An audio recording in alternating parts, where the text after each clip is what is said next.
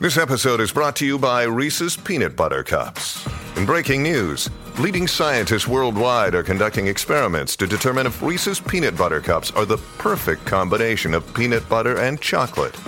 However, it appears the study was inconclusive, as the scientists couldn't help but eat all the Reese's.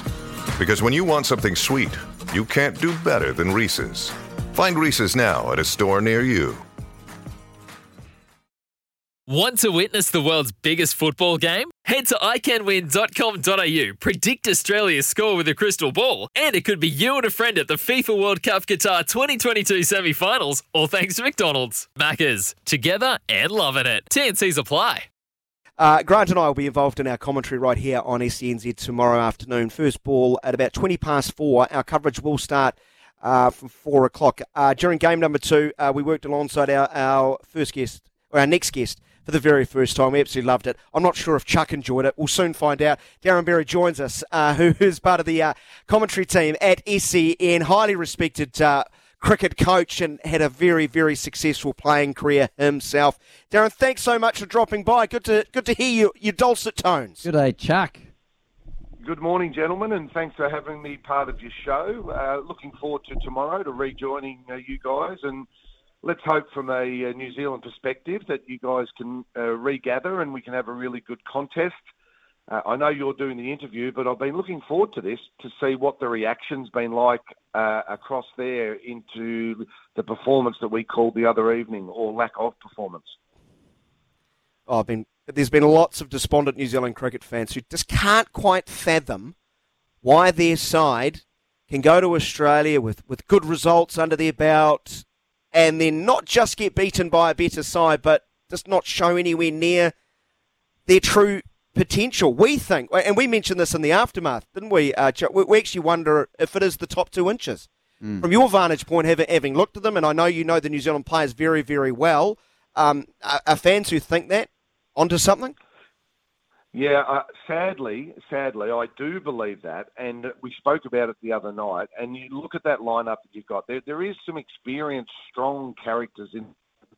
And I'm looking through the lineup now with with Guptill and Williamson, uh, and then from a bowling perspective, Southey and Boult. They've been around a long time. There, there's four really highly experienced players, and I'm still considering, you know, Latham and Mitchell, and whilst they haven't played hundreds of games, this is a good New Zealand side and Grant's probably better placed to comment than me because he's been in there and been part of it. But until you climb your Everest, until you face your fears, that the question mark remains. And I would just, I would love, and this is my Australian hat on, I would love New Zealand to draw a line in the sand, almost, almost Brendon McCullum style, and say, you know what, we've had enough of this. We're not being bullied anymore by the Australians, but we can talk about it, gents, until they actually do it you don't get that belief.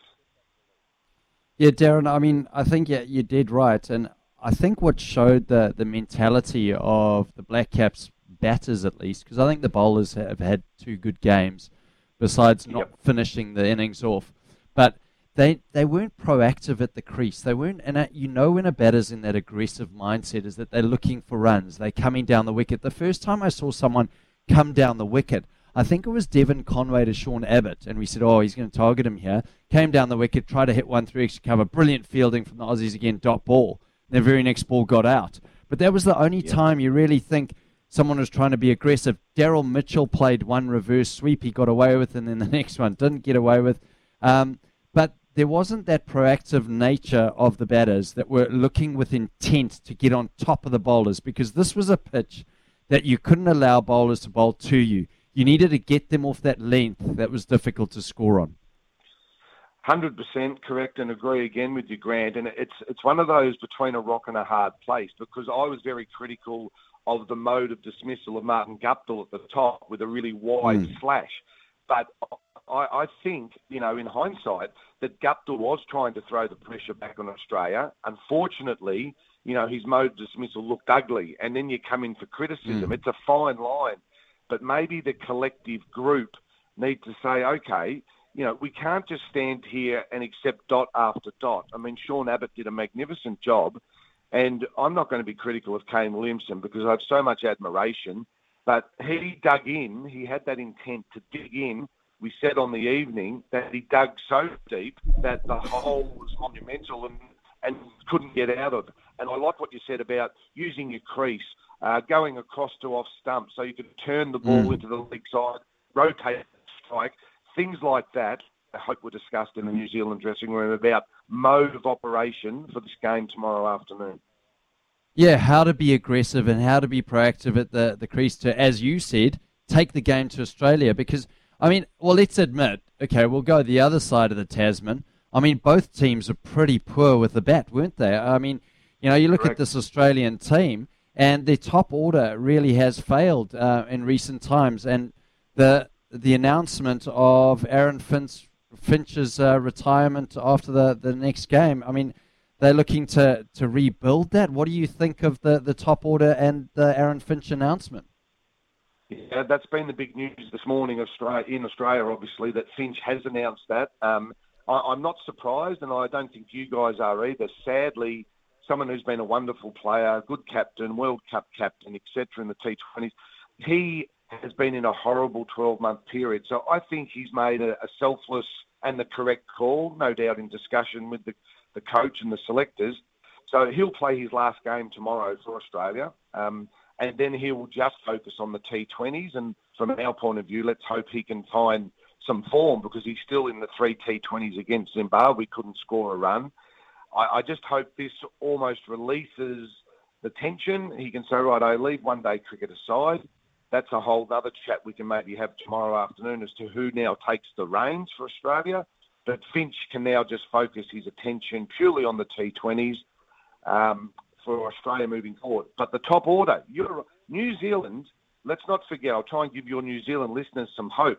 You had a very powerful Australian batting lineup uh, five for 45 in the first game and mm. eight for 117 in the second. So you've decimated. got to say the bowlers have done their job. Yeah, absolutely decimated a top line Australian batting order. We had you on the ropes, didn't we? Finch, Warner, Smith, Labuschagne, Stoinis. We're not talking about mugs. We're talking about pretty good international players. Um, so they have been. You, you, sort of look at the results, and as a, as a Kiwi, you're thinking, oh, we've been horrible. Well, you, you actually haven't been horrible. You've been mm. in the contest, but the crucial moments with the batting. First game, players got starts 46, 45, 40, but no one actually grabbed it and said, okay, I'll win the game. Uh, and get you to 250 type of area. And then the second one, well, sadly, uh, I said the other night, I don't shy away, it was quite almost humiliating to be bowled out for 82, to be honest. Totally. Oh, it was humiliating, uh, Darren. There's absolutely no two ways about it. Um, and, and, a lot of New Zealand fans were angry as a result of it. And I, I can understand that uh, passion and anger. I'd like to know, with your coaching hat on, what role a coach can do to help a side that might have a little bit of a mental block. And can you actually, you know, change something within a couple of days, or is this more of a longer term issue they're going to have to deal with? Yeah, that's a that's a really good question, and obviously, the first and foremost, as a coach, you need to have trust, respect, and a real ability and understanding of your group. Now, I don't know the New Zealand setup, but I'd assume that's the case. But I also say, and I, mean, I know Grant would agree with this, the senior players play just as a significant a role as the coach in this method because it's mm. those guys that are out of the middle. The coach can give instructions and ideas and yes, I would be saying to the New Zealand batting group, all right, dust that off. It was terrible, but don't look through the rear vision mirror. What are you going to do, you, Conway, you, Latham, you, Mitchell? How are you going to attack this game on Sunday? Be clear in your mind, all right?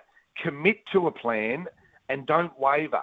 If that is, you're going to move around the crease and be manipulative and look to take singles to get yourself in. But don't just stand like a rabbit in the headlights and allow Australia to bowl at you. Martin Guptill, continue. Your best method is to attack. Let's go with that.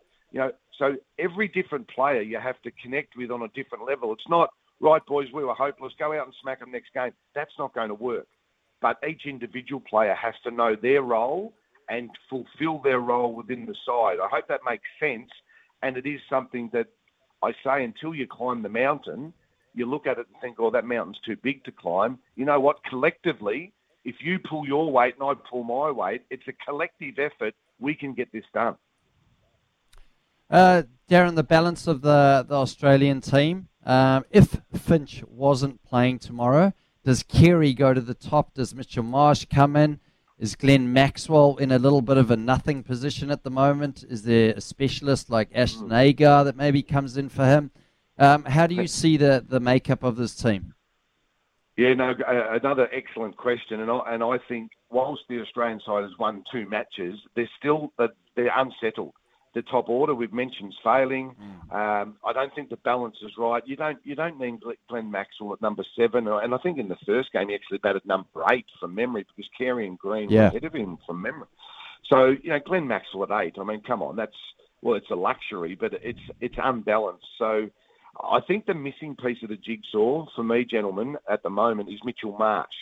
Because I think he's someone that comes in, and one, he can give you that all-round option, but he's a his batting in the last 12 to 18 months has been exceptional. So once he's over his little niggles and injury, I think he comes back in, but there there may well be a rethink, and I haven't got the answer now. Finch, I think, will play tomorrow night farewell. but after that, what is the opening combination? You mentioned three or four options, which is a concern mm. because it means to me that we're not sure who who it is going to be. Um, and all of those are viable options. Marcus Stoinis has opened a little bit in Australia as well, but I don't think he's in that form at the moment.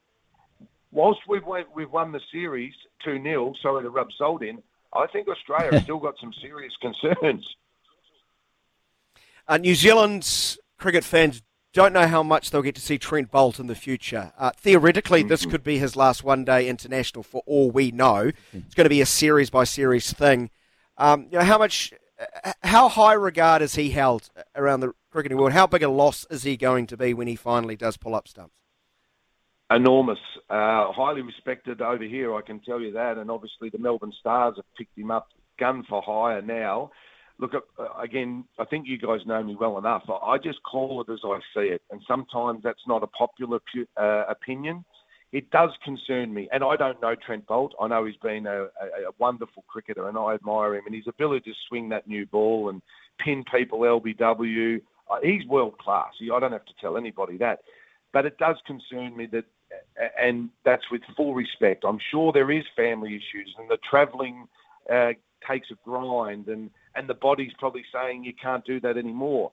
But I'm just concerned where we're going in world cricket on the back of this decision that others follow suit.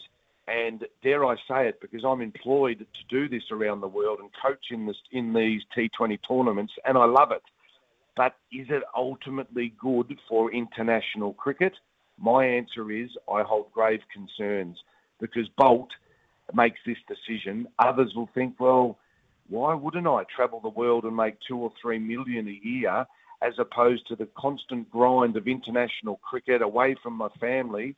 I hope I'm making sense. I have great concerns and it worries me, not just for New Zealand, for world cricket.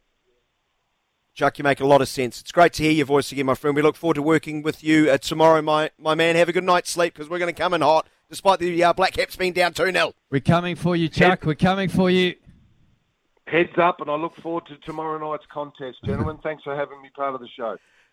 Our pleasure. Uh, Darren uh, Berry joining us